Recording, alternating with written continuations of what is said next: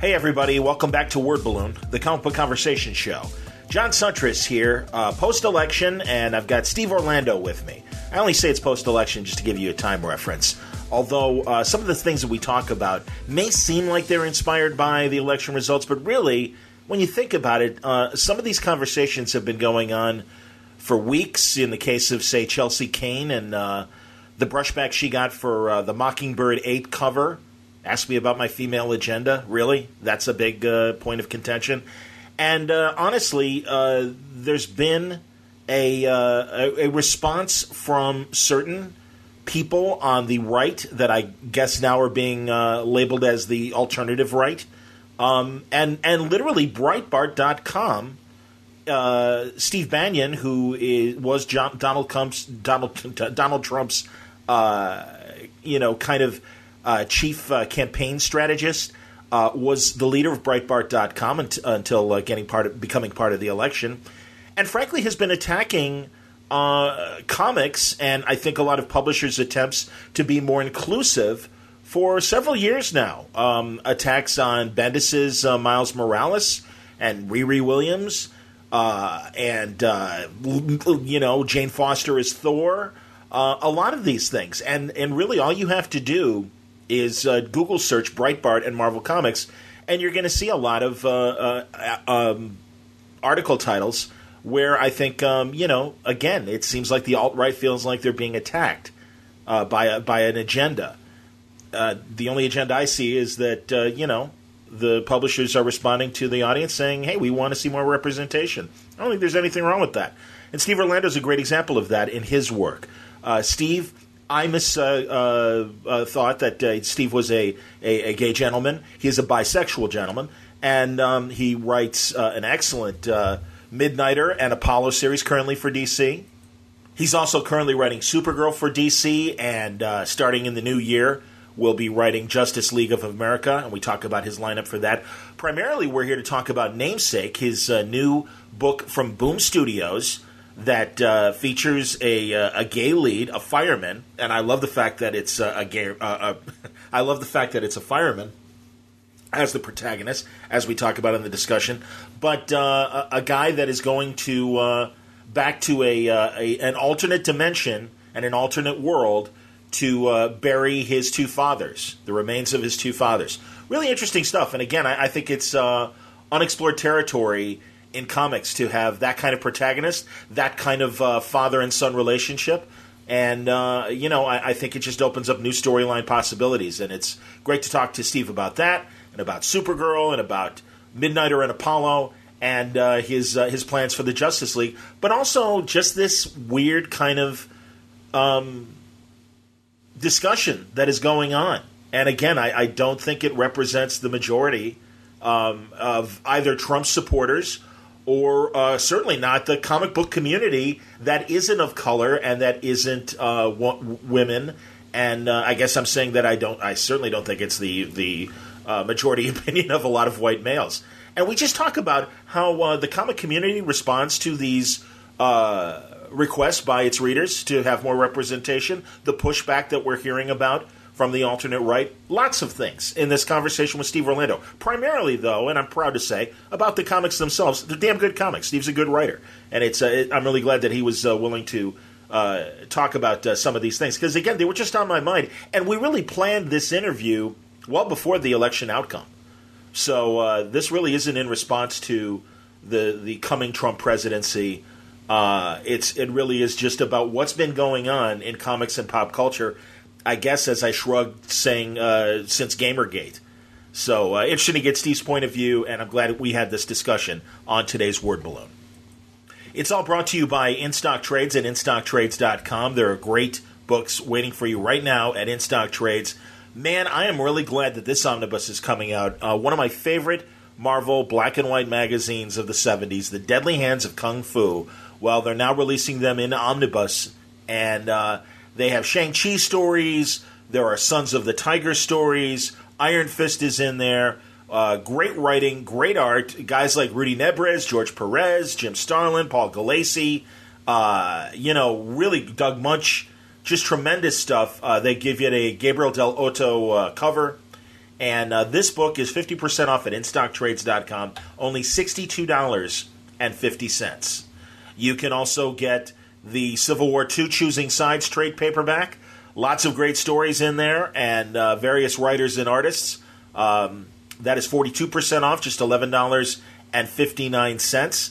You can get The Massive from Brian Wood, the Library Hardcover, Volume two, Brian Wood and Gary Brown. Uh, it is uh, forty-two percent off, just twenty-three dollars and nineteen cents. There's Rocket Raccoon and Groot from uh, Nick uh, Kocher and uh, Mike Walsh, uh, picking up where Scotty Young uh, left off. And uh, very great stuff in there, uh, forty-two percent off, nine dollars and twenty-seven cents. And uh, let's see, what else can we uh, give love to? How about uh, how about The Unbelievable Gwenpool, trade paperback, Volume one. Chris Hastings and Danilo uh, Beyrouth. Uh, I hope I'm saying that correctly. And uh, this is uh, a great trade paperback, uh, forty-two percent off, nine dollars and eighty-five cents. Some of the fun stuff at in stock trades dot com. Plenty more. All you got to do is look up your favorite artist or your favorite writer, and you're going to find great books at great prices from in stock trades dot com. Word Balloon is also brought to you by the League of Word Balloon listeners. Thank you, League, for your continued support via Patreon.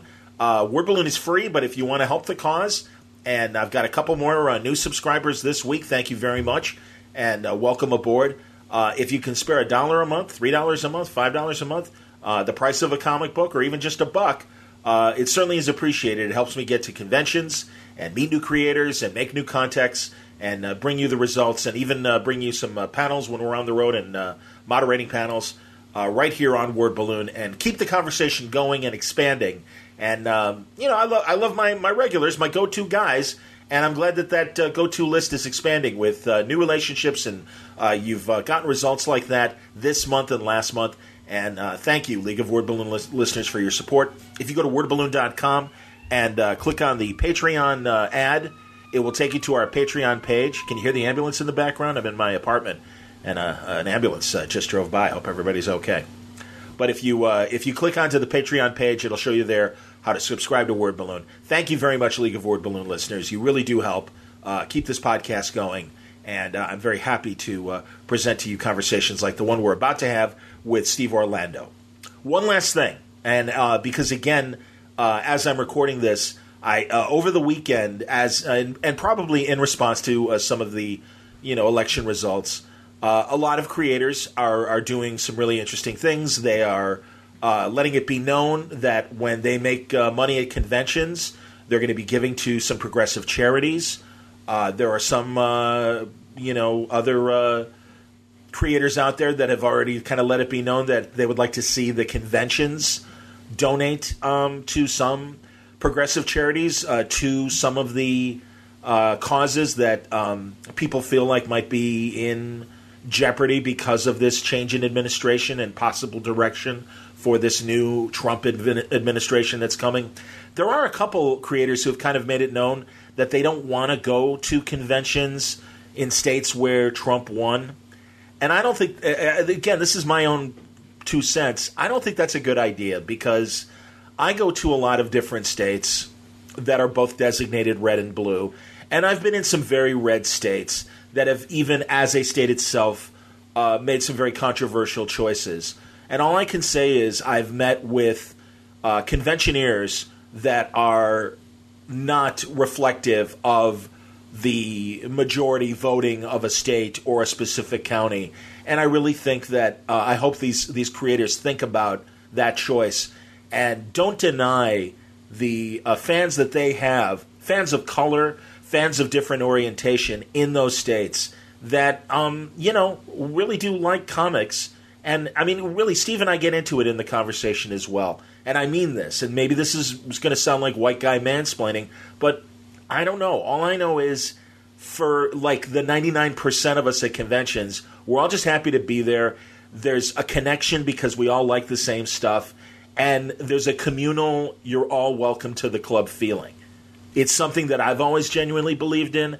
And honestly, again, anecdot- anecdotally, I can only say that it's something that I've seen, even in these states that, you know, don't have my favorite people in the Senate or voted, you know, in a different way than I did as far as the majority. That doesn't mean that uh, there are – I mean, the likelihood is those people aren't coming to the conventions. If anything, they're protesting the convention like we see sometimes in San Diego. And guess what? That's literally a handful of people compared to literally the hundreds of thousands that come to these conventions and give it right back to them and say, no, sorry, we like this stuff. There's nothing wrong with liking this stuff, and uh, shame on you.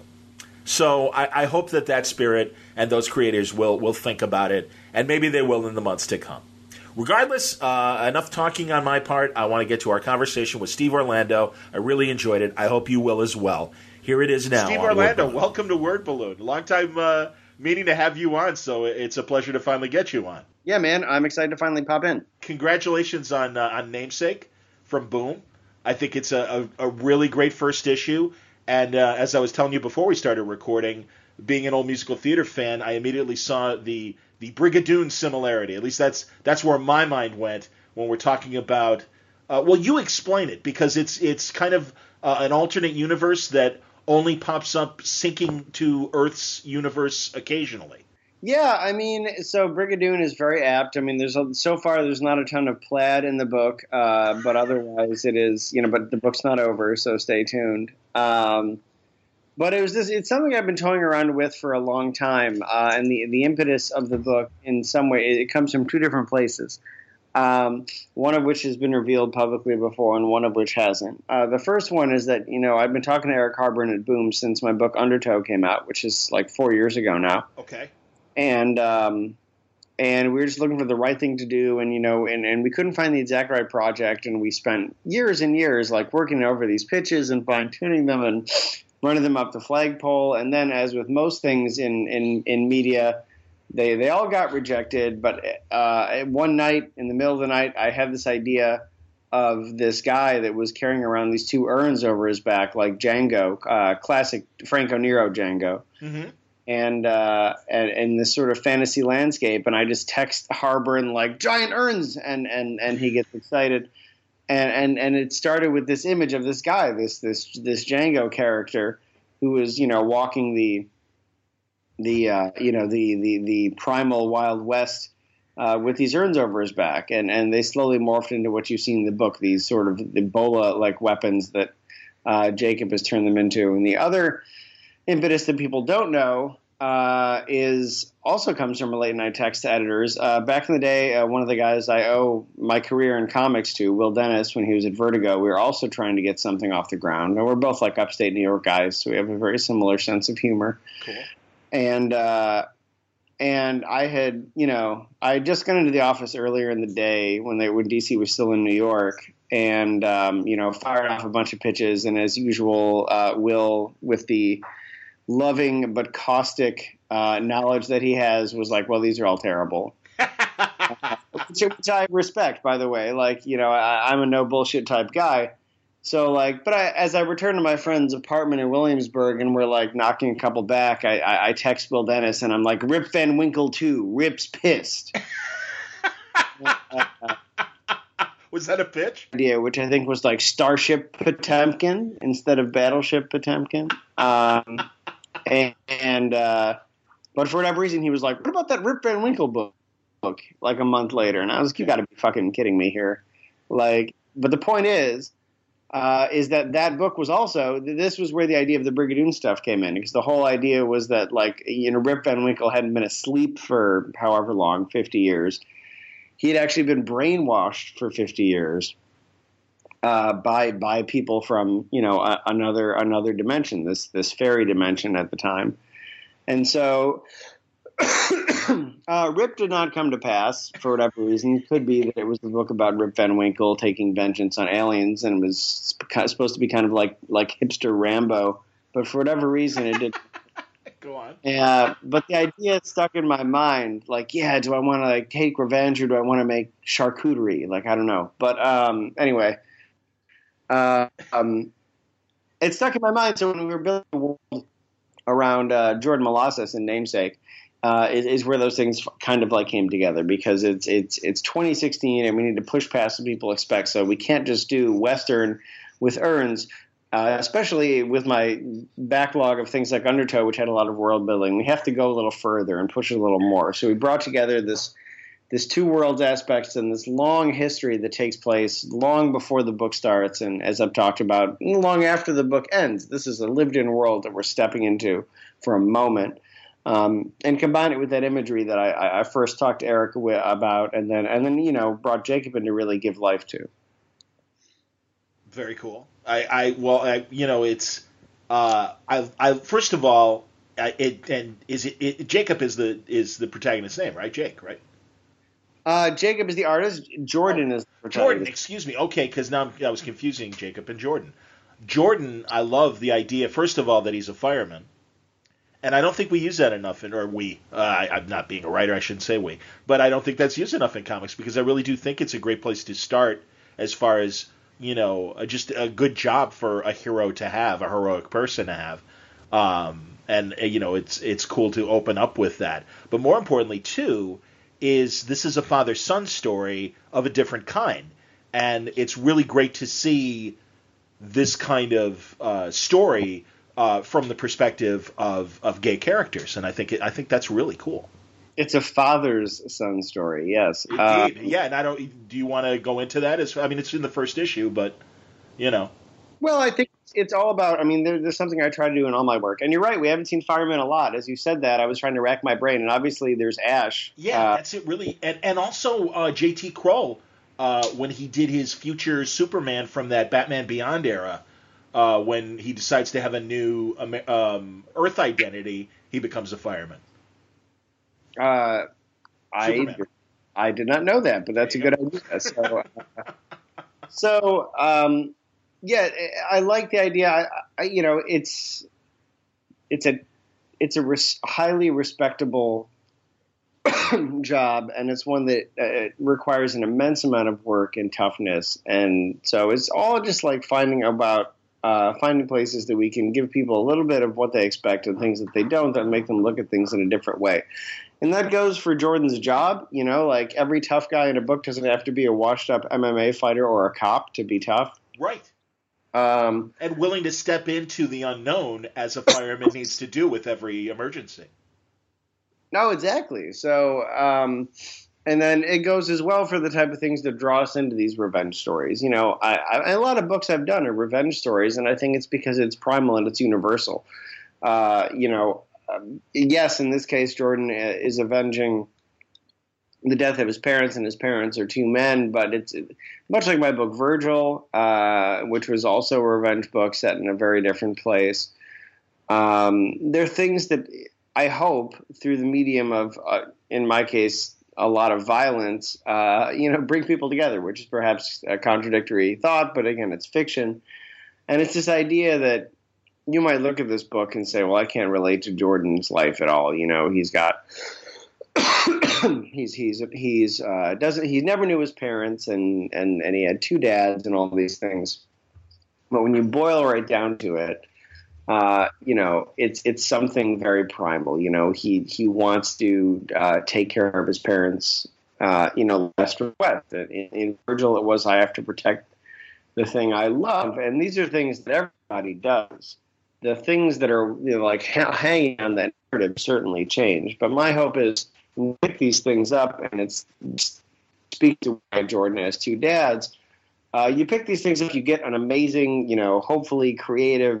Of an intriguing action story that you never forget, and then you come away, hopefully, in addition to being titillated and excited, uh, with this understanding that really the core of who we are is closer uh, to other people than we think, even if we don't think we could ever relate to a person who doesn't look like us or live like us. The things that really drive us are very similar. So sure. that's the that's the that's the that's the peaceful heart.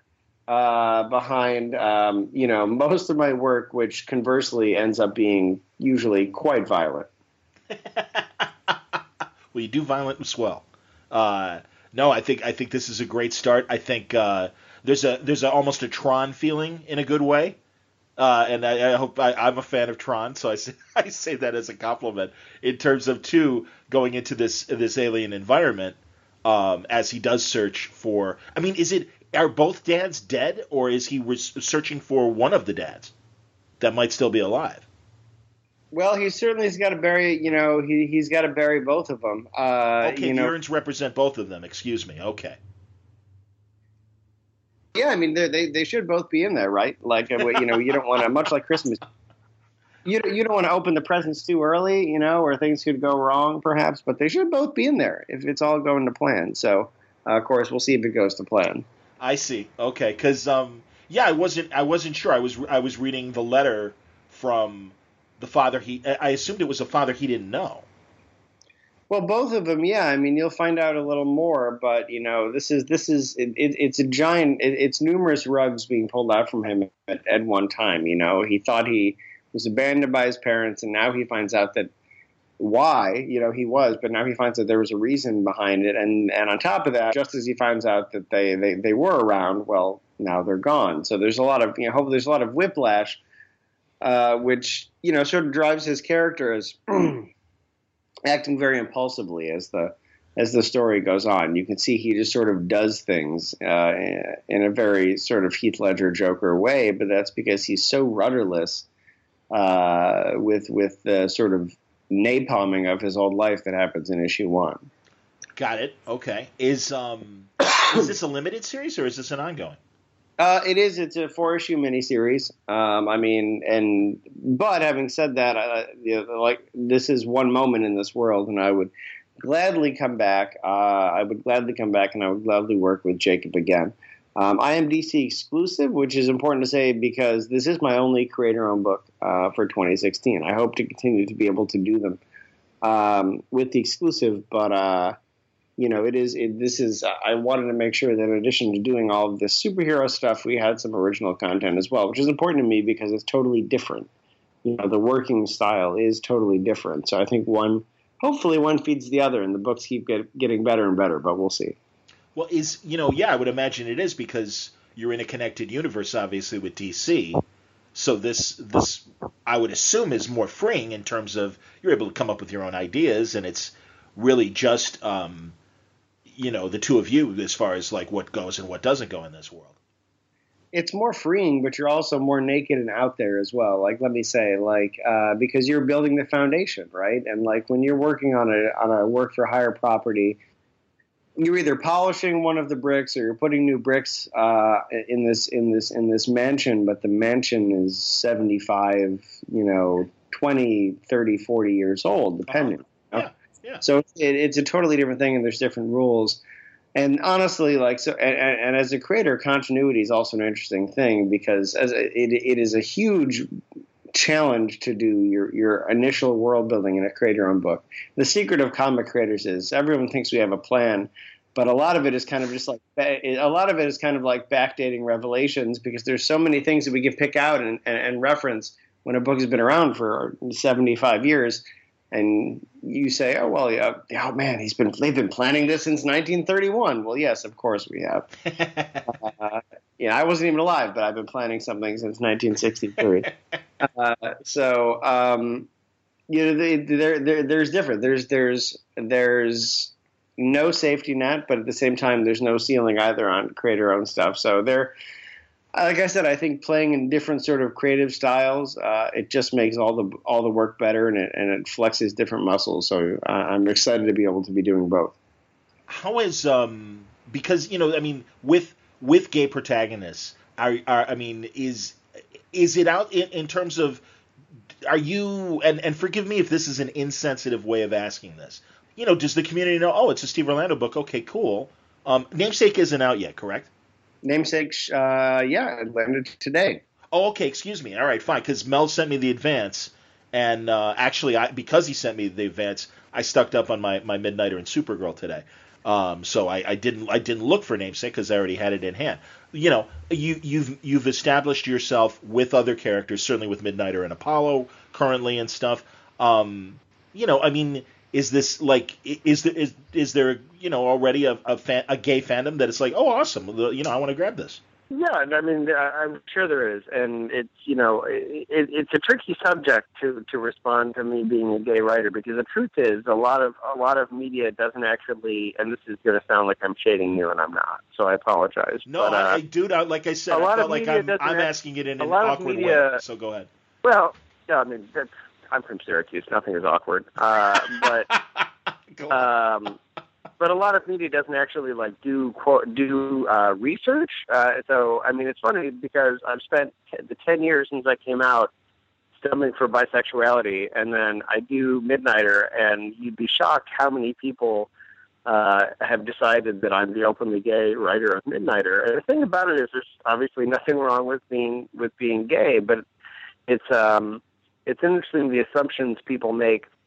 You know, I'd like to be identified correctly, since there's a ton of erasure within and, and tension against bisexual people from all sides. Understood. Uh, and this is not what you asked about, but it's just funny because people assume, you know, they always make a lot of assumptions about about creators of a book, and I understand where it comes from because they want representation and they want authenticity behind the book. And you know, I've I've been out for ten years, but it's just interesting to me because I once gave.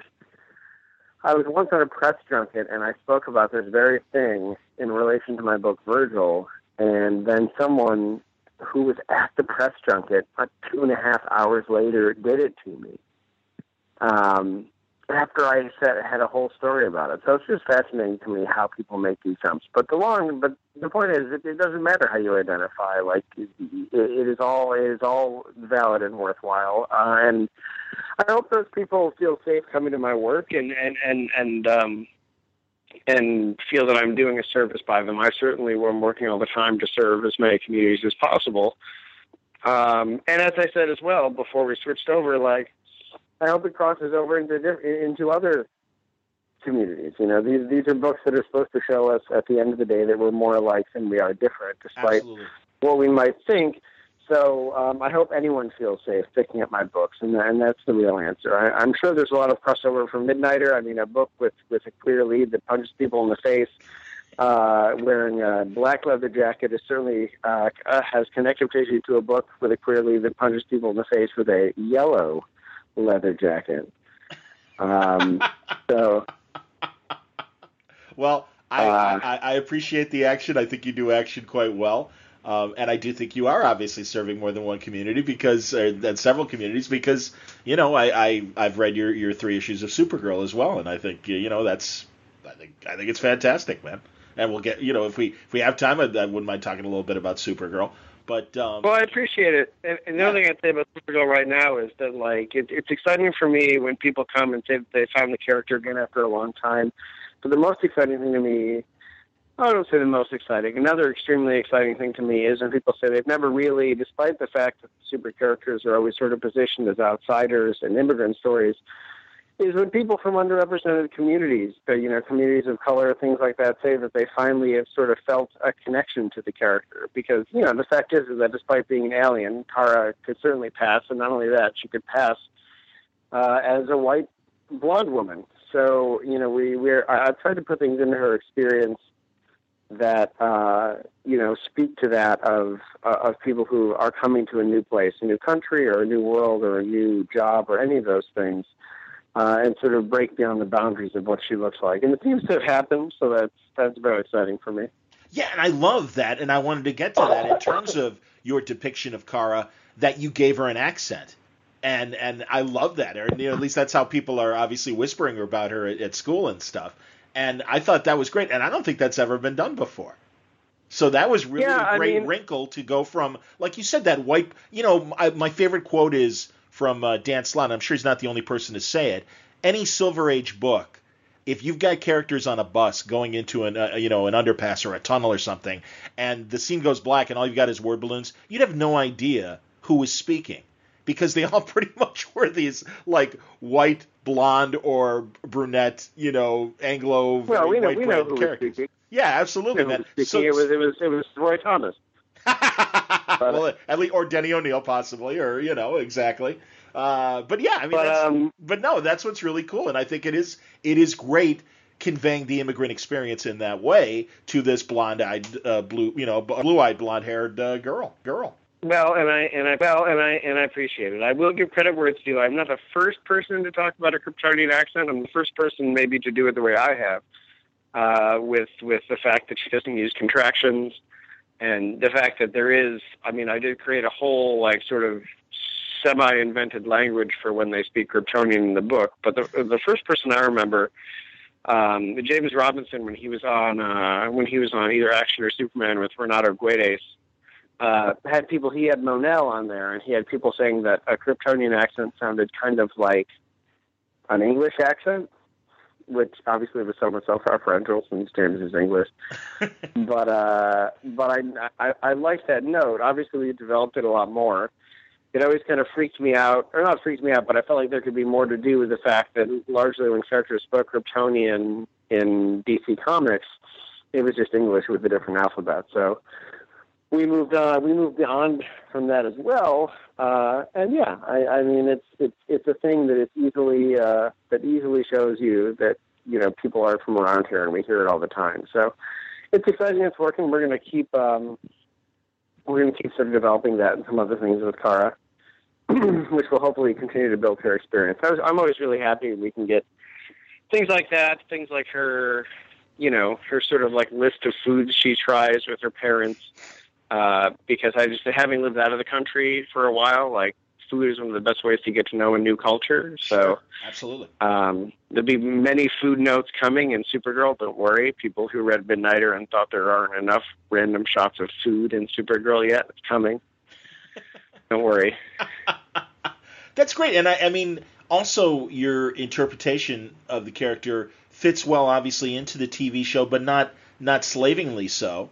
Um, you know, it's it's good to see kind of this beginning and, and, and interaction with her with her parents and with her friends. I mean, you know, that's the strength of Superman, Spider-Man, and the Flash and everything. It's not just the hero, but the characters that surround, uh, you know, the hero as well.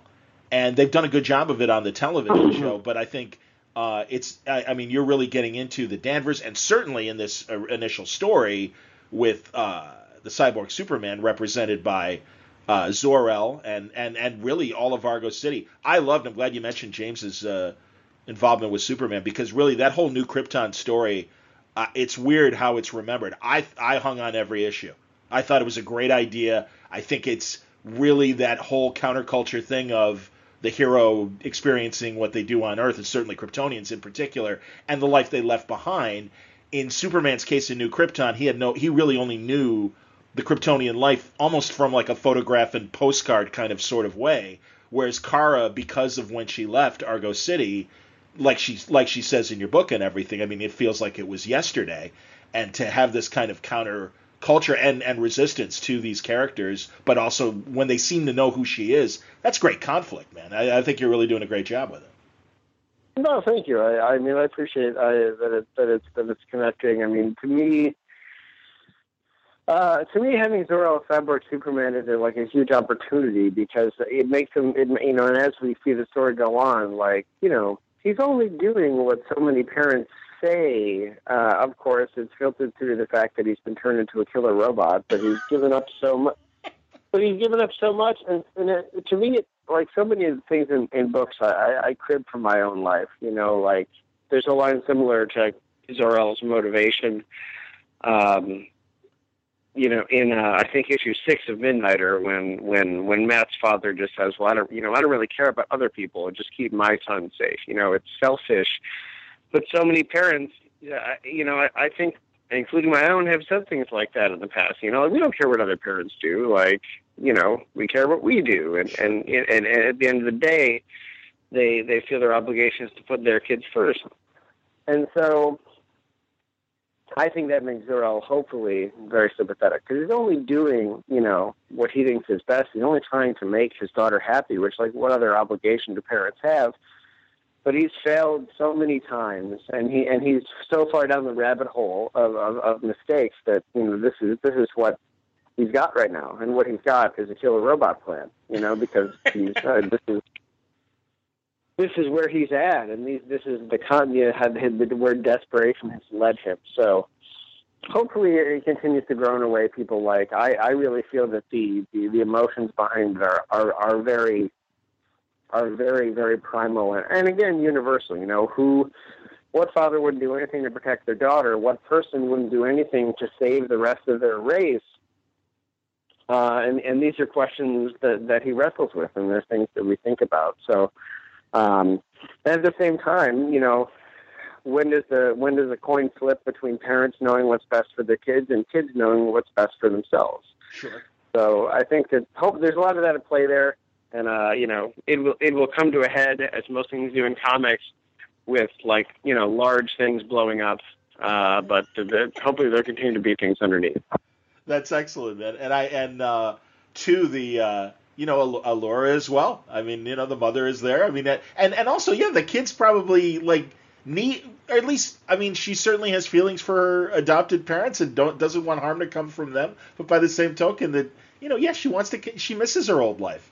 And and, and I think there is part of that also, like, oh, you know, I mean, if the, if they are really in there, you know, in these in these robot bodies and everything, like, maybe maybe there is, you know, a way to connect with them. It's. I think it's great because, yeah, I, I mean, as someone who's lost their parents and stuff, I mean, I kind of felt that kind of, oh, God, to, to be able to speak to them, even if they were killer robots, it would really be kind of cool. So, and I and I love that part of the New Krypton story back when James and Rucka and those guys were doing it um, during that reign of the Supermen, as opposed to the reign of the Cyborg Supermen that you're currently doing. I, I, I like it. I think it's definitely a different story, but I can appreciate a lot of the basic human uh, emotions that are in play here. And I, and yeah, I think it's, I think it's great, man. I think you're on the money with this. And again, I think it's, it's nice to see a warm Supergirl again.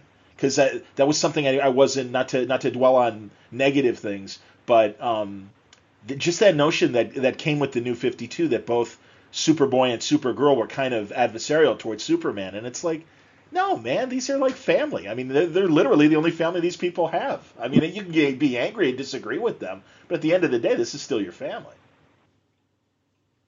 Well, I mean, that, and that's actually a good segue uh, to what we were talking about with Namesake as well, because Please. A lot of the core of that book is this concept of exactly what you said, like the the lengths you go to to accept and the things you do with the justification of, oh, well, it's family. You know, like how many crazy things do we do because it's family that we wouldn't do for anyone else.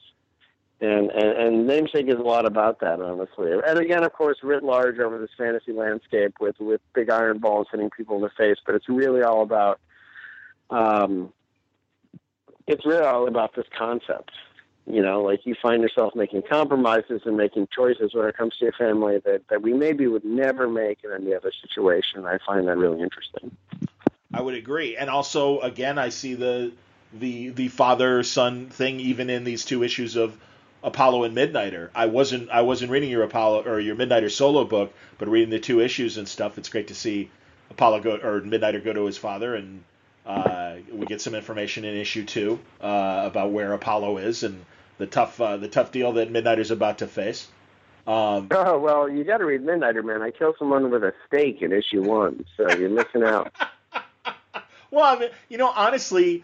I um I, I never read The Authority. I, it's one of those blind spots in the nineties or early two thousands when uh, when the others have written that excellent series, and I know it's I know it's great. I just I never got to it, and um I li- I just I like the ideas that start with the basic ciphers of heroes and the ability to change them because of of the kind of people that they are. I mean, you know, um, Midnighter and Batman have a lot of similarities to them. I loved, was it in your book while you were doing Midnighter? Didn't I see Nightwing and Midnighter kind of?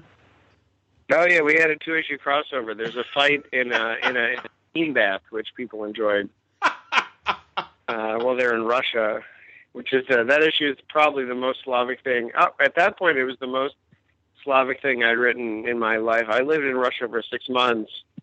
And uh, when that came out, that was that had the most kisses blown uh, to to Russia. But I since went back and did something in American Vampire Anthology with my collaborator from Undertow, Art Hill, who is at, who lives in Russia still. Uh, that is currently the most Slavic thing I've ever written. But I enjoy doing stuff. I, do, I enjoy doing stuff. I mean, there's there's a weird sort of like melancholic, romantic ennui uh, to a lot of Russian literature that I find very appealing. So it was nice to send Grayson and Midnighter there to blow it up, which is kind of what they do, you know? Very, very Eastern Promises moment. Uh, yeah, well, you don't actually see the bits, because it's all, you know, but but it is certainly inspired by uh, a scene in Eastern Promises that I have bookmarked on YouTube. So yeah. That's awesome, man. So did you did you work directly with uh, King and Seeley when they were doing uh, Grayson? When was it was it well, Grayson or was it was it a Nightwing um, with Seeley at that point? Uh, no, it was during Grayson. Uh, we talk a lot. I mean, Tom and Tim and I are are, are pretty close, um, you know, and we have a similar sense of humor. So we and they set the table for Midnighter with his appearances in, in Grayson. Um, so, uh, yeah, I mean, we definitely shot things back and forth, but they're also very, very accommodating and very generous dudes. So once we, you know, I, you know, it's basically as much as can I can I take Grayson to Russia? Is there anything I can't do? And uh, which is often very little when it comes to Tim and Tom, and, and and then we just make it as fun as possible, you know. Sure, definitely. You know, I are these are are really and and and, include, and including Namesake as well. Are there markets? And I and I guess I got to ask because certainly from the outcome of the election, and it really seems like there's you know we're really dealing with a divided country right now. Are there parts of the country where or where you've had trouble getting Midnighter and Apollo out there, or even Namesake right now with Boom? I mean, is has it been an issue in terms of getting it into stores in certain cities where the social mores may not be as uh, you know in, in on the same page as well, say Chicago well, or you know maybe like well maybe there are uh, you know and, and the honest answer is I, I don't know but but but if there are I, what I would say is that you know some some books I mean that that is just, that would that saddens me you know but sure. at the same time. But at the same time, um, you know, not all comics are for everyone. The important thing is that these comics exist for the people that, that they are there for. You Absolutely. know, I mean, like, yes, I mean, I in a perfect world, everybody realize everybody reads Midnighter or Namesake and realizes that you know punching people in the throat can bring us all together. But if if they if they don't, and as much as that saddens me, the bigger thing is is that these books will continue to exist and they must exist. To, to to to serve what is a large base uh, of of readers that are, are hungry for for stories where they can be the hero, you know, like and, yes. and, and that's what they're there for. I, I hope as many people read it as possible. Um, I will say that I I have done I've had people buy Midnighter in states when I do signings that man I thought that I should maybe not put it on the table, but uh, I did and, and it went well. So you never know. I think. I wouldn't forecast. I wouldn't forecast the election as a referendum on queer comics. Uh, I think that there's a lot more going on there, and you know maybe people's priorities uh, are you know are, are different than mine or different than some people's. But I I, I don't think that it's as exclusionary. I hope that it's not as exclusionary as as some people are saying it could be.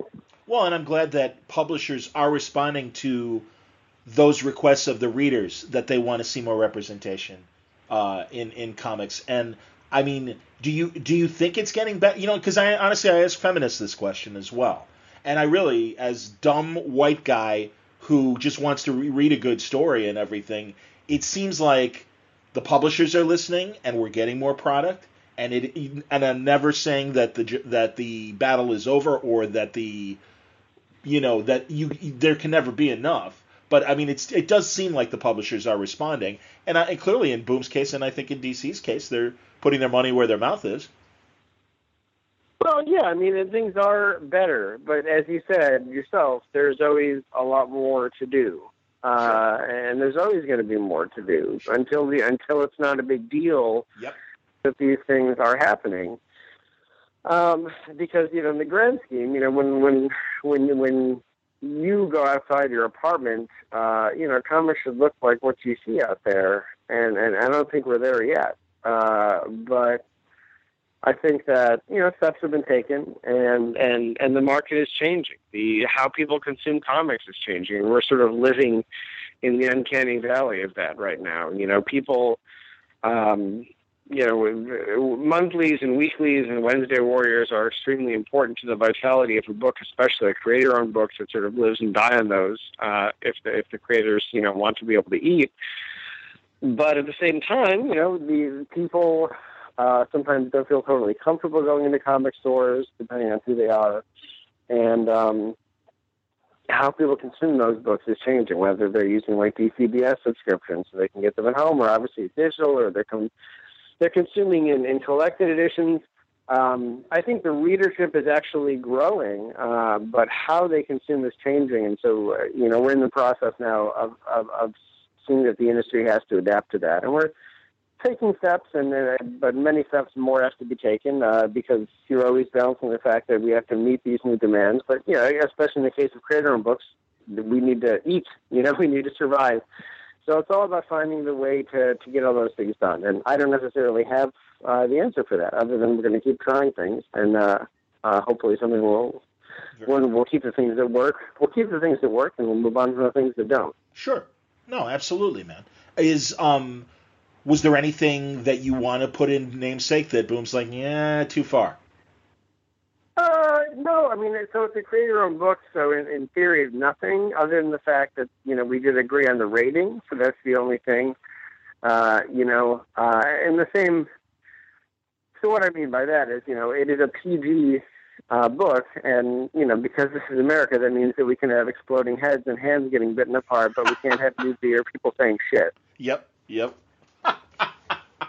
uh, and, you know. I can work within. I'm happy to work within those bounds because that's what we agreed on when we when we when we conceived the book. Sure. But within that, no. I mean, of course not. I mean, there's there's we're we're partners in it and telling the best story possible. So there's very little boundaries besides the ones we agreed upon in, in doing a P G book. Understood. Okay. How about in uh, Midnighter and Apollo? I would say the same applies. You know, uh, in Midnighter we were bound, and Midnighter Apollo were bound by the same rules of uh, of any other T plus book. I mean, we had we had we can show as much or as little, depending on your own views, uh, sex as you could in, in Green Arrow or Night, or Nightwing or something like that. Sure. And there's no double standard, at least that I've encountered. We can do as much as they could. That's and that said, you know, we can't do more. Um, we are the biggest of the biggest. Struggle on Midnight with the fact that all the artists that I work with are European and definitely don't understand why we can't show more asses. um, but we keep trying. That's universal. Um, I can appreciate. you know, uh, but no, I mean they've been they've been super supportive, and I felt like that is important. You know, like it's it's funny you're talking about like well, you know, people, you know, the people that just won't buy this book. Well, maybe. But there's large parts of the community that don't know that, like, that gay men can have sex facing each other. So hopefully, people picked up Midnight Apollo one and found out that was possible. Indeed. And if so, if so, I've done my job. There you go. Um, man. I can, I can, I can drop the mic and leave comics. I'm out. So. No, honestly, I think the intimate scenes are done very tastefully, and I think, uh, yeah, again, as dumb hetero white guy, but yeah, I mean, I, I honestly, I think. I think it's great. I'm glad that uh, we're at a point where b- the publishers are cool with that, and and, and I'm glad. And I think the readership deserves to see, you know, an, literally an adult, an adult, you know, male, male, male relationship. I mean, that that's fine. That's awesome. Well, you know, it's you know? it's we're we're we're getting there, and that's how you and that's how you change people's minds. Honestly, is by showing them that these things are possible and that they're real people. Yeah. Of course, it's comics, so they're not real people, but they act like real people. You know, I mean, everybody says, uh, you know, I mean, it doesn't matter what the star of the comic is, but if it's any type of underrepresented group, you know, there's a large proportion of, uh, there's a school of thought that says, you know, it's obviously harder to be, you know, it, it's harder to be any type of, it's harder to hold on to any type of prejudice once you've actually met someone from that, from that group and you can put a real face on it. It's not impossible, but it's harder. Uh, you know, some, you know, the, the, the neighborhood that has no people of color in it, and then they move in and they're shocked to find out that they're, that they're actual people. And then they're just, they, you know, they're, um, and that obviously, of course they should know that, but we're facing a reality right now that maybe they don't. But the fact is, is once there's a face on those things, I think it's, it's, it's harder to hold on to those prejudices. And that's what, that's what comics can do in some way too, you know, no question. Because you are, you, you, you show people that, you know, whatever they may think, like that these communities can move beyond stereotypes. And I, I wish in my heart that we weren't still at that point, but if we are, I think this is how we move past it, is by, is by putting a human face in these things and showing, again, a commonality and experience uh, that we all have. I, I agree, and I and I do think that comics have been taking these baby steps in the right direction. And it almost was, as as you say, they're not real people, but I really do think, too, that that's been one of the great things of the last fifteen years is really this effort to get beyond the two dimensions of the comic book hero portrayal and really make them more human. You know, you had social relevance in the seventies, a bit of it in the eighties, um, but it really, I, I, I really don't think until we got to this decompression uh, period and beyond where it was like, hey, let's have them talk to each other as people and really get to know know these characters beyond the, the ciphers and beyond the capes and masks and stuff. And I really think that that had to really kind of push through. And there was resistance even to that and saying, we don't want to read adult stories with these comic book people. There was a certain portion of the audience, but I think that got adjusted. And then thankfully, I think it's followed through. And we really are experiencing the people of color and of, of other orientations that are, it's like, yeah, we're we're normal too. we we have normal conversations, and we can we could be super people as well. And and I think that's it's fantastic. It's great to kind of see that this is these these final like kind of barriers are starting to come down. No, and and I, and I hope they continue. You only have to go to a convention and see how excited people are to dress up like Kamala Khan to see that you know yeah. the, that that good work is being done. You know and.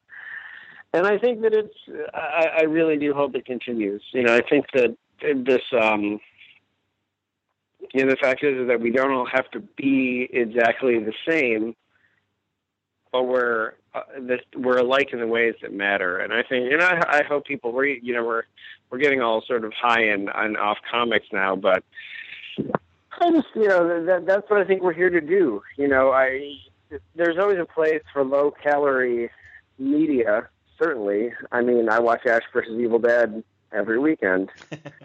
uh, although it's not really low-calorie because the casting in Ash versus Evil Dead is actually very progressive, uh, despite the fact that there's a scene where he gets pulled to her corpse's ass. um, but, you know, at, at the same time, it, as long as these are the things, that even something like that I think is important because you never know what is going to what is going to show someone that they matter. And that's what and that's what fiction is for, you know, like me being young, nerdy, and, and, and, and Jewish was very excited to see Jeff Goldblum be the star of Independence Day along with Will Smith, sure. you know, um, sure. and I was very excited. And now I'm very excited to see him even in Independence Day two because I'm like, oh, maybe when I'm old, I can still be nerdy and Jewish, you know. So was it good? I still uh, haven't seen it. Was it, was it good? Um, oh, was it good? No, movie terrible. But right. It's good that he's in it. Well, I, yeah, well, yeah, one of the saving graces was that he was in it, sure. I would think. I mean, let's be clear. I would. That's a whole other topic and a whole other podcast. But I, I don't even. I don't even. I don't even live in New York, and I was considering getting an apartment in New York when he was selling them. So for apartments dot com. So that's. I mean, you're killing. He has a strange power over me. Well, but honestly, it is kind of about comics, as you say, because or uh, to disagree slightly because. You know, there's there is this kind of weird pushback that's been happening since those Hugo Awards a year or two ago, and there is this portion of the pop culture audience that kind of is demanding to be heard and and and really having some barriers of where they think stories should go and, and shouldn't go, more importantly. And that's why it's like, I, I don't understand. I mean, as you say, not every book should be for everyone, but I, I am interested in terms of you know, the the people that, unf- whether unfortunately or are like, fine, bring it on in terms of if they're getting any sort of pushback. And I am interested. Have you have you, have you kind of had any pushback on, on your books from this this kind of newly vocal, um, you know, group of segment of, of pop culture people who, who don't like to see the progression that, that's been going on? Uh, honestly, I did not, not as many as you would think. Um And I expected some, you know, I was, sure. When Midnighter came out, I was kind of hoping for my, my second Westboro Baptist Church, uh, picket of my life. We got picketed in college and I was hoping for one more, maybe one million moms. Like I was ready to go. Sure, man. Uh, but, but we didn't get it. So, uh, which, you know, to be frank, could either be it's a sign of the times or the fact that no one's reading the book, but, uh, you know, you like to think it's a sign of the times. Um, But it, it does happen. I mean, you only have to look at, you know, what went on with Chelsea Kane a couple of weeks ago yes. on Mockingbird yes. to see that it does happen. And, and the answer to that is maybe grim, but despite the fact that I'm bisexual, I'm still a white guy, and so I'm, I'm not the, potentially not the first person people go after with these things, um, which is uh, I wish weren't true. Um, but no, I haven't seen a ton of pushback, and, and, and if there has been, I mean, fuck them. There's, there's nothing else to say. uh, you know, I know that's that's kind of brusque, but uh, uh, you know, I don't. Um, there are literally thousands and thousands and thousands of books for those people that I'm not here to take away. Yeah, and none of us are. No. Um, but other people deserve those books too. So, um, I, yeah, I mean, it, I've been very lucky to not have to deal with a ton of it. I had some guy today ask me if I was going to put Donald Trump in the J L A, and I was like, all right, come on now. um, but you know, it, it has been, I've been very lucky to avoid those things. It's, um, it's shocking to me how the internet has emboldened, uh, people who, I seemingly spend their entire day trying to ruin the days of other people. You know, I, I, I've been, after the J L A announcement, I was tagged in multiple conversations, not directed at me, but, you know, thanking me for things that I had apparently done to, to hurt readers. And, you know, no matter how much I shot them down, because of the roster, I mean, Uh, and, you know, you would see that they would get blocked and they would make new accounts every day to go after these people. Um, you know, it's like, what do they, what do they do with their day? And, and that brings me down. I would, I would gladly, I would gladly see a comics industry where, where, you know, people don't base their whole day around tearing down another comics in which they don't agree about the J L A roster, you know, and harassing people who are just standing up for, uh, you know, things that they believe in. There's people that, that, that, have really passionate ideas about comic characters, obviously, and everyone should be free to express that. So, no, I haven't personally encountered a lot of it, but I have seen a lot of it. Sure. And it, it brings me down because, you know, again, like, if you, uh, if you stand up for something you believe in, um, you know, say, like, uh, the controversy, um, it's not a controversy, but say there's characters you really want on a team or something like that, you have every right to believe that and, and, and fight for that because those characters are important to you, and, and no one should get in the way of that, especially in comics, which, God, this was an outsider medium, you know, like, or yeah. It's, and it still is. Like, this is, this was, this was in the fifties, Korea, you know, Superman was created by Jewish immigrants, angry at the power structure. Yep.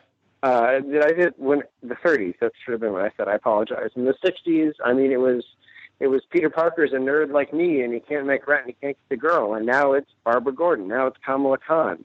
Yep. So if you have these things that you're passionate about and characters you love, like, you should be able to love them. And that brings me down, you know? Um, but I haven't faced a lot of it personally myself. And my hope is that it goes away. I don't know what the answer is for that. If I did, I would probably no longer need to work in comics. But um, when I see it, it does it does make me sad. Like, whether you whether you, I mean, you just should be free to express your opinions about a character. Whether I agree with them, uh, whether whoever doesn't agree with them. Like, comics belong to everyone. So that type of stuff does get me a little riled up. I hear you, man, and, and honestly, I appreciate you talking about it because it is in the air. It is. It has only been a week or so since the Chelsea Kane nonsense about about that and Mockingbird.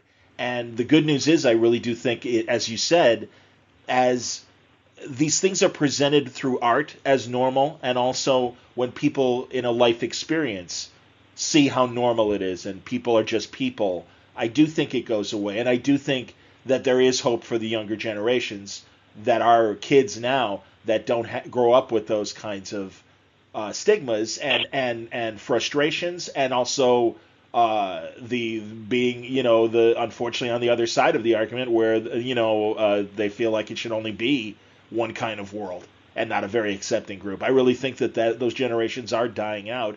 And again, I think it's, it's, this is when art Uh, needs to respond and, and show the normalcy. I mean, you know, you God, my favorite Deep Space Nine episode, Star Trek, when uh, they they kind of give the homage to the to the fifties pulp science fiction stuff. And there's Benny Russell, you know, Avery Brooks's character from the fifties, just writing about a guy being on a on a space station and happens to be black and everything, and that it's normal, and the the things that he has to push against. I mean, it's, you know, those are those are based on real kind of things, and I think, again, each community is kind of facing it, and the dominoes are falling, and I think in the right way. So uh, I, well, I, yeah, I, I think it I, is getting better. And the other thing I'd say about the Chelsea Kane thing, I don't know Chelsea at all, you know, but I don't have, I don't, but I don't have to to completely disown and detest the people that would drive her away from comics. Like, I just don't. I, I have a strong well of pity for those people because, you know, who, how are you in such a place where the mere existence of a character wearing a shirt with the word feminism on it is so threatening to you that you have to organize these campaigns? Like, I, I, it is, it's a detestable moment. And I, and, and, and I I'm not meaning to get too serious about that, but it, it truly saddens me when people push other creators and other fans out of comics because it's so antithetical to what uh, to what comics are about and what fiction is about. You know, I posted a thing when this was happening about how, you know, comics is a medium that saves lives. And some douchebag was like, oh, could you be any more pretentious? And I said, well, yes, absolutely. uh, but the fact is, is like, yeah, cool, bro. Like, you can say that, but I've been on panels and I've been on and in discussions, and I hear people talk about, you know, the moments. It, it, it's everything we've been talking about tonight, John. Like, I hear people talk about the moments where, you know, they read a story and realized it felt like someone understands them when they thought that no one else did. Yep. So, you know, that's what we're, and, and it changed their perception, you know, and so, like, that's what we're here for. I mean, we're here to tell exciting stories, but we're here to do more than that, too. So, Uh, anytime I, I see shit like that, I really, I, I just, man, like, those readers have no place in comics because everybody has a place in comics. So if you don't understand that, then I guess maybe not everybody, because maybe not you. You know what I'm saying? Right. Absolutely. No, I do know what you mean, man, because I've been in the audience for those panels and I do understand. And a, a, even just that uh, convention vibe. And certainly, again, when you when you discover other people like what you like, and it's suddenly like, oh, you know, I'm not the only person. I'm really not alone. And I think, and that's why I agreed with a couple of the creators when uh, Chelsea Kane's thing came up and said, it's not comics. It's just a few assholes that are just being loud. And it's like, no, it really, I mean, and the brushback was, no, it is. You know, a lot of people have faced this. And it's like, no, no, no, we understand, and I agree, and it's horrible that this happens. But the point is, no, the general message is, we all like this stuff. You're not alone. Welcome to the club. Sit down. And, and enjoy what we're all enjoying.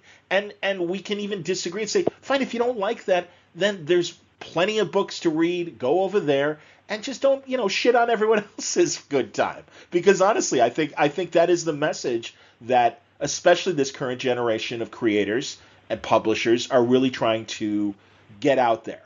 And that's why. And I really do think ultimately, again, loud assholes, that's the way the internet works. But the good news is there's pushback by, by people who understand the bigger issue and say, no, they're wrong. And we all kind of stand up. And I mean, because uh, I certainly gave my two cents on Chelsea's behalf. I don't know her either. It only made me want to read because I wasn't reading Mockingbird. And I read I read all eight issues at the end. I'm like, Jesus, she's great. I want to read more comics by this woman. Fantastic. Keep going. She's funny. They're, they're, they're great stories, man. And I mean, that's that's the important thing. So, no, I honestly, I appreciate what, what might seem like a sidetrack, but I do kind of think it's on everyone's mind because of what's happened in the last couple of weeks. So there you go. No, certainly, certainly. Well, we're going to keep, and, and it, it is going to keep getting better, as you said. That's yeah. the, that's the final note on that topic. Is there you go, man.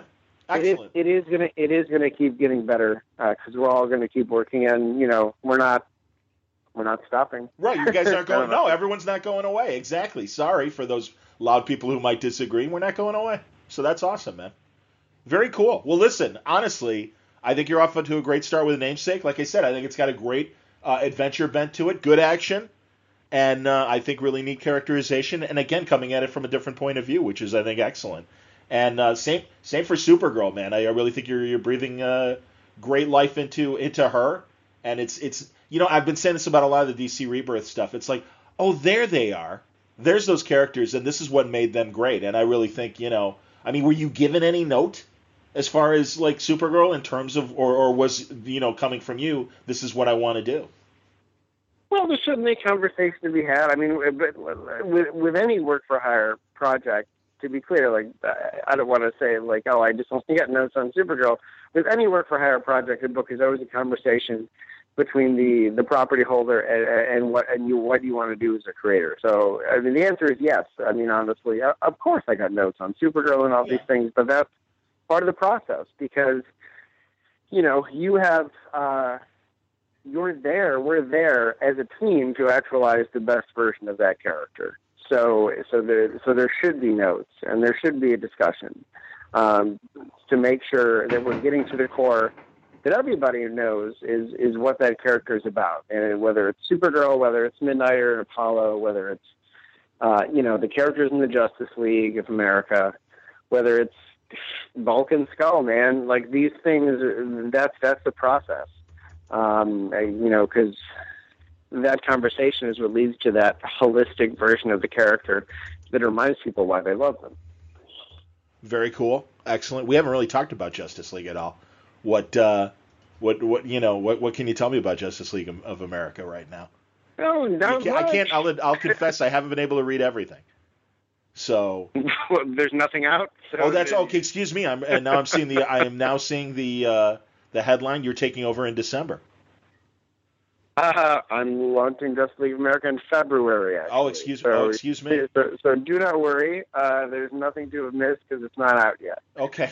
Um, what did the, you, um, can I ask it? Because you mentioned the roster and everything, and uh, have you put the roster out there? Yeah, no, that's, that's public. The roster is Batman, uh, Ryan Troy as the Atom, Vixen, Lobo, Black Canary, Killer Frost, and the Ray. You know, Ray okay, Carol. All right. I do remember seeing this headline, dude. You know how you know how this is. The million headlines like pass by and stuff like that. And I was so focused on your current books, I I forgot that it was your name that was attached to that team. So I can see. Well, some people... that's because that's because unlike me, you don't have a Google alert set up for my name. So. so so no, I can I can understand some just you know I guess people want their meat and potatoes, man. When it comes to certain books, so I can see a slight frust- you know, like frustration over, or like really that lineup, why, and everything. So yeah, I mean, it's yeah, I'm cool with it, but yet I'm interested in, in seeing how Lobo obviously plays on the Justice League and stuff. Great to see Vixen. Oh yeah, you know, Ryan Troy. I mean, I it's about it's time. You know, it's an exciting roster, and also, I mean, it's it's it's it's the sister book to Justice League, so the Big Seven. That book exists and will right. continue to exist. But I think it's funny, you know, we have, yes, honestly, I think one of the most, uh, one of the most diverse rosters the Justice League of America has had in a long time. But at the same time, there's a lot of characters that have a legacy with the Justice League out there, which is also exciting to me. You know, I mean, Vixen was in the Detroit era. Yep. Adam was, uh, in the Gardner Fox era. Obviously, Black Canary, circa Wade and Kitson, was actually one of the founders of the Justice League. That's true. Uh, so there, there's a lot of things I find super, and actually the Ray was in the Justice League right before my, either in the mid nineties or right before Morrison took over in ninety-seven. I didn't remember uh, I that. That's say, fantastic. Okay. So I think that there's, there's, I mean, and the book is a lot about celebrating all those things, and you'll see more as it comes out. And we have four one shots in January, uh, that set up, uh, some of those, some of the lesser known characters. So we have four Rebirth one shots in January with the Atom, with Vixen, with Killer Frost, and with, um, and with, uh, the Ray. And, uh, you know, I think that'll set the table very nicely. Uh, being an eighties and nineties comic guy, I couldn't be more excited for the Ray to come back and still have his awesome ass jacket, which has aged beautifully.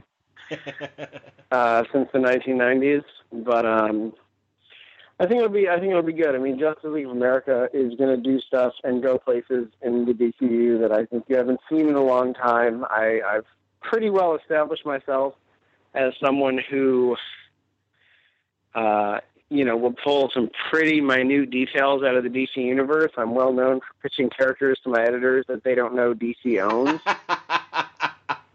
Excellent. That's great. You know, I fought real hard. I fought real hard during Batman and Robin Eternal Summit to get Gossip Gertie into continuity, and I did not win that fight. See, I'm fifty, man. I, I remember these guys. Okay, and women. Go on. That's excellent, man. Well, Gossip Gertie. Well, Gossip Gertie is the she's um it's Bob Kane's wife. She's from the movies. She's in, she's in Batman Forever. Right. And Batman and Robin, the yes, movie. Yes. And it's, oh it's literally Bob Kane's wife. It's not a character based off of Bob Kane's wife, like Bob Kane's wife plays. She, play, she played Gossip Gertie. That's fantastic. That's awesome, man. So, but anyway, so there'll be a lot of really, really fun stuff explored in Justice League of America. And uh, Ivan Reyes, who's doing, doing the initial uh, arc, and we'll be announcing a lot more there. It's a double shift, so obviously we'll have more than one artist working on it. Um, but we'll be announcing them soon, and I just I couldn't be more excited, man. Like J L A, I just J L A ninety-seven was um, the first the first book I bought that was a modern comic uh, during my what became my sustained period of reading comics. Like I, I picked up a lot of flea market stuff in the eighties. The first book I ever bought actually was West Coast Avengers sixteen, A Tale of Two Kitties. Hilarious. Um, And then I got a lot of, I like, it's, you, you see, like, you know, now this will explain all my comics. Like, and then I almost got back in in nineteen ninety-two, buying the Clone Saga and Walden books, because we didn't have a comic store by me. Um, and then then it was the Clone Saga, so obviously I got out for a couple of years, because, goddamn. We all got out for a couple and, of years. And, uh, oh, God. I know. And then there was an article in the Syracuse New Times about Superman getting new electric blue costume and electricity powers that, of course, are going to be his new powers forever. So I was like, shit, I need to get back in and see what's going on here. Uh, and, and that's when I picked up uh, J L A. My first issue that I bought was actually part two of Rock of Ages, which I still have. Oh, fantastic. Great storyline. Tremendous storyline. Um, so I, I, to be writing J L A now is pretty surreal, uh, but I, I, I aspire to, to blow things up real good, just like Grant and Howard did. Since I kind of owe my career, since I kind of owe my career to them blowing things up. So, will this be your first double shipping uh, book, or has Supergirl? Supergirl, it's three issues I know so far, but I wasn't sure if it was a Supergirl's monthly. I mean, so yeah, I mean, ongoing, yes. Okay. I technically did. I technically did a semi-weekly, actually, for a month, because I wrote all six issues of the Night of the Monstermen crossover that took place September and October. So, and that was six issues over four weeks. So that was a fair amount of work. But yes, this will be my first uh, ongoing double ship book. Well, you and I assume you obviously got some scripts in the bank already and stuff. But how is it balancing that with the other books that you're doing? Uh, well. Um, it's a lot of work, but I already, I mean, between creator owned and the books I'm doing at D C that you know about and the books I'm doing that you don't know about, uh-huh. I'm already doing, I mean, I'm basically doing a script a week forever and sometimes more. So, um, it, it doesn't, the workload doesn't change as much as it's just about scheduling it, because I can't humanly do more than one script a week. Sure. Um, it's just a question of which one I do on each week and, and making sure all the books get serviced. Um, That's not ideal, but uh, at the same time, like, uh, there's so many characters I, I, I love in the D C universe that it's hard to it's hard to turn away. You know, I still haven't written Martian Manhunter, who's my favorite character in comics ever. How come no room for him in uh, Justice League of America then? Well, maybe there's other plans, man. Like, stay tuned. Very good. All right. By the way, I really liked Rob Williams' uh, Martian Manhunter. Oh, I was so jealous when I met him, and, and he got, and I found out that's what he was doing. If I could sure. have killed him and gotten away with it, I probably would have. But, but the book came out.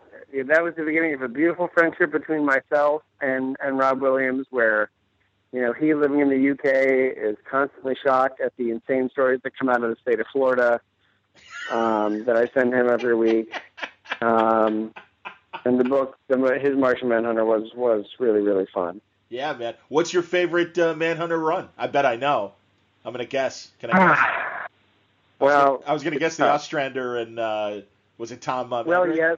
Well, yes, because Ostrander and Mandrake in general are one of my favorite creative teams ever, and I think Agreed. The Spectre is one of the best one of the best books D C's ever published. That could not agree more. Absolutely. That doesn't get the attention it deserves. Uh, and I love, and yeah, I love Tom and I love Tom and. Uh, John's run on, on Manhunter. It's funny because I didn't know that much about comics back then, So, like, let's list the people that did fill-ins on that book that I was like, God damn it, who the fuck are these people? Including Brian Hitch, uh, you know, Eduardo Barreto, people who now yes. I'm like, oh, my God. Yes. But at the time, I was like, bring me Tom Mandrake. And Tom is a close friend, and I love his working with Tom. It's just funny that I was like, Brian Hitch, get out of here, man. Like, uh, good Tom back there. Absolutely, man. And actually, that's probably... That might be one of my favorite issues of Martian Manhunter. There's a there's a, whatever issue he did, or John did with Hitch, is set in the one million timeline where John is John has become the entire planet Mars, and it's basically Rashomon about Martian Manhunter with three different aliens, and uh, it's a really cool issue if you've either read it or you haven't oh, read I, it. No, I hadn't read it. I I kind of missed all the one million issues. That's when I was checked out. And hadn't well, this is the thing. Like, it wasn't. It's not the actual one million issue. They went back to that timeline uh, later just for this thing. Oh. It's cool. I mean, like you'll you'll find it. The whole thing is basically like it's these three aliens get caught in a cave during a sandstorm. They all tell. I mean, it's so much like I mean, like I said, it is Rashomon. They all awesome. tell their story about Martian Manhunter, and they say, "Oh, well, your story could never be true. This is what he's like." And obviously, those are it's all very different because. Uh, Uh, they all have different views of what strength is. It's a really tight issue. Cool. Uh, nice. To check out. But yeah, John is one of my one of my favorites. It's kind of Nirvana right now that we can watch Supergirl and see him on screen talking to Superman and Supergirl like it's nothing. Could not. So it's a big. Uh, it's a big jump from the days where I was just being satisfied by David Ogden Stiers playing him on a V H S tape that I bought at the flea market. That movie, absolutely. Oh. Uh, I know. Poor John. Too many Oreos in that uh, version of the movie. He's a little too portly oh, to be Martian Manhunter. There's on that note, another guy that I poo-pooed, and now I'm an idiot for poo-pooing in that Martian Manhunter run, one shot by Doug Moench and John Ostrander and Martian Manhunter about his obsession with Oreos. So it's... Yes. Anyway, but going back to look at that run, it's crazy the talent that worked on that book. In addition to Tom and John, who I think are, as I said, one of the one of the best teams that have, have ever come together to make comics. So. Have you had a Have you had a chance to talk to Ostrander much? Uh, yeah. Well, I met John for the first time at the Suicide Squad after party, and oh, uh, help, and, and actually helped to get him through to meet Viola Davis because I was like, this guy created exactly Amanda Waller. Maybe you should let him through.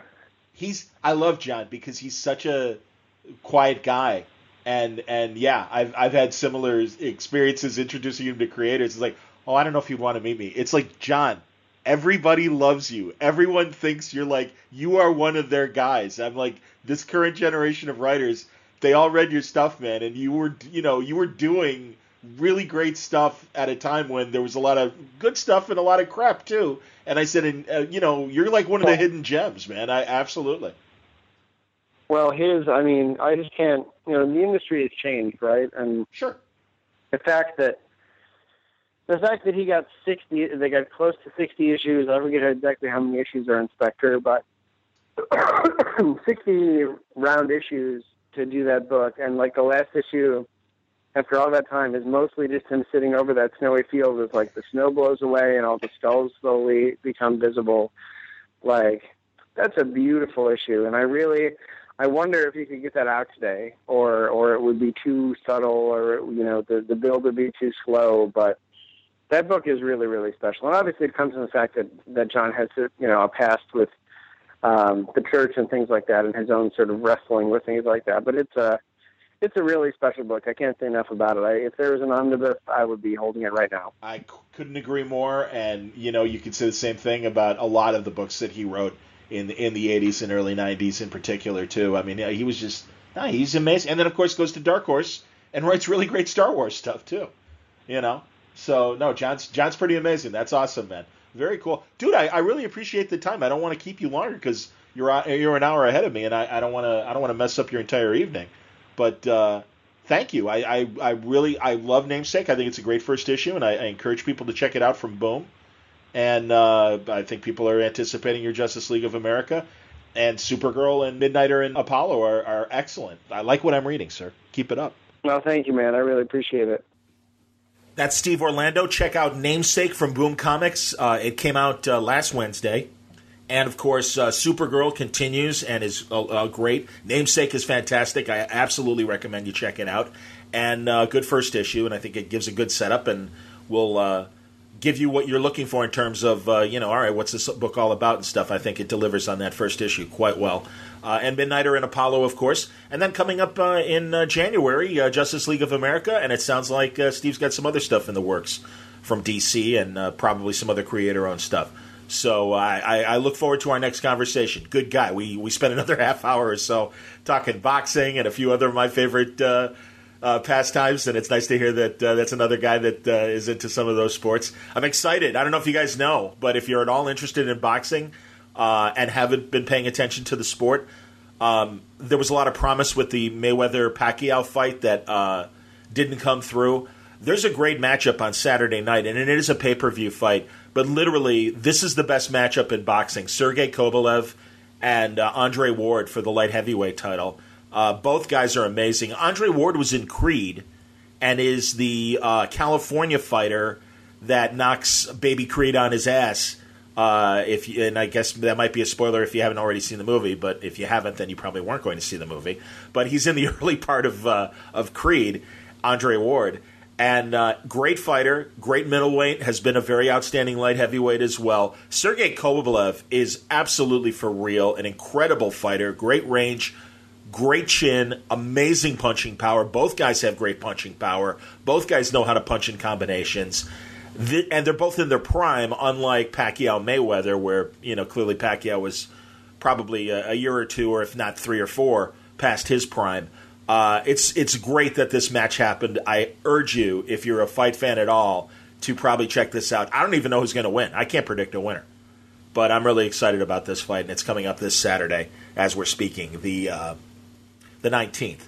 So uh, anyway, uh, great to talk to Steve, and I hope he does come back. And I hope you enjoyed today's episode of Word Balloon. And I hope uh, you uh, took my uh, my comments about what's going on right now in stride. Believe me, back to back to fun. Next episode, I, honestly, I, I was the same way when I was listening to podcasts this week. It's like, man, everybody almost feels obligated to talk about what happened uh, with the presidential election. Uh, but again, I really do feel like it, it reflects what's been going on in comics. And that's not going to go away um, because I do find it, A, interesting, and B, uh, it's important to remember that this should be for everybody. And I'm a big believer in that. And I know you are, too. So no matter where you are on the political spectrum, I, I really do. I think, you know...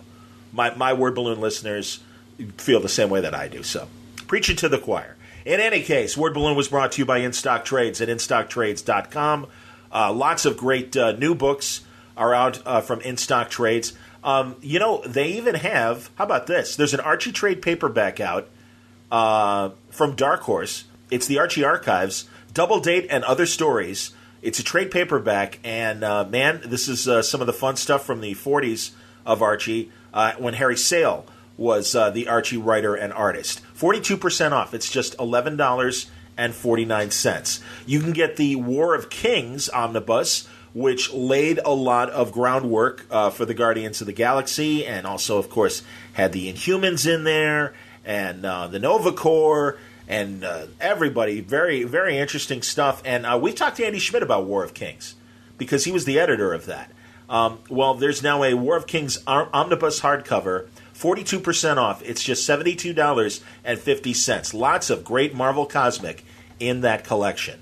You can also get uh, the Marvel Masterworks uh, Doctor Strange Volume seven. And where's Volume seven uh, have? Uh, man, this is when Roger Stern was uh, writing uh, Doctor Strange. Man, Roger Stern, and I know I haven't had him yet on Word Balloon. It'll happen, and I really want it to happen. You know, how, how vastly underrated is that guy? He everything he wrote, really. So much good stuff. But um, this Doctor Strange masterwork includes the Return of the Ancient One. So if uh, you're sad about what happened in the movie, uh, you can pick that right up and uh, enjoy uh, these issues from uh, issue twenty-three to issue thirty-seven. It's uh, Roger Stern, Tom Sutton, Jim Starlin, Ralph Macchio uh, editing, and uh, really good stuff. Uh, this is uh, fifty percent off, just thirty-seven dollars. And fifty cents. You can get how about uh, this uh, reboot of uh, Sugar and Spike, MetaHuman Investigations. Keith Giffen has uh, put the new spin on Sugar and Spike, uh, not the sweet little mop tops they used to be, And uh, this collection is forty-two percent off. It's just eight dollars and sixty-nine cents. You can also get uh, the Sandman Overture trade paperback. Uh, J H. Williams on art. Of course, Neil Gaiman, the writer. Uh, this is pretty neat stuff, and it uh, collects the entire miniseries plus bonus material. forty-two percent off, just eleven dollars and fifty-nine cents. All from in stock trades dot com. Check it out for yourself. Great deals are waiting for you at in stock trades dot com. Thanks again for listening to today's Word Balloon. You know, I'm sorry. I meant, you know, as I said, oh, there's another episode in just a couple days. Well, it's been a couple days, but it was a lot longer than I expected. I was hoping to get it out by the end of last week, and here I am Monday night cranking this episode out. But uh, fear not. More great episodes are coming up uh, this month in November and uh, certainly in December. Seven weeks left in the year, and uh, we're going to go out guns blazing. Lots of great conversation. New people, returning people, uh, classic guests. Uh, hopefully a couple uh, interesting little things. I got to get the clearance from the creators, and if it happens, uh, we're going to do a couple Time Warp episodes of some unreleased material that I think you'll find fascinating and I th- thought would be fitting for the end of the year. Uh, two thousand sixteen, man. Oof. I saw. Did you see John Oliver? He had a very funny bit at the end of the show. Fuck two thousand sixteen. And I say that as some, uh, someone that was very happy that the Cubs won. It figures, you know, you always say when hell freezes over, the Cubs are going to win the World Series. Man, it's been that kind of year. Leonard Cohen passing away. Ugh, just, just so sad, man. Well, don't worry. At least you got good entertainment coming from Word Balloon. I promise you that in the days and weeks ahead. And uh, hopefully uh, a little timey-wimey thing uh, going back ten years that uh, if I get the clearance, I think you guys are really going to enjoy. Have a have a great couple days until the next episode. And uh, thanks a lot for listening. More fun coming along the way. Word Balloon is a copyright feature of Shaky Productions. Copyright... Fuck two thousand sixteen.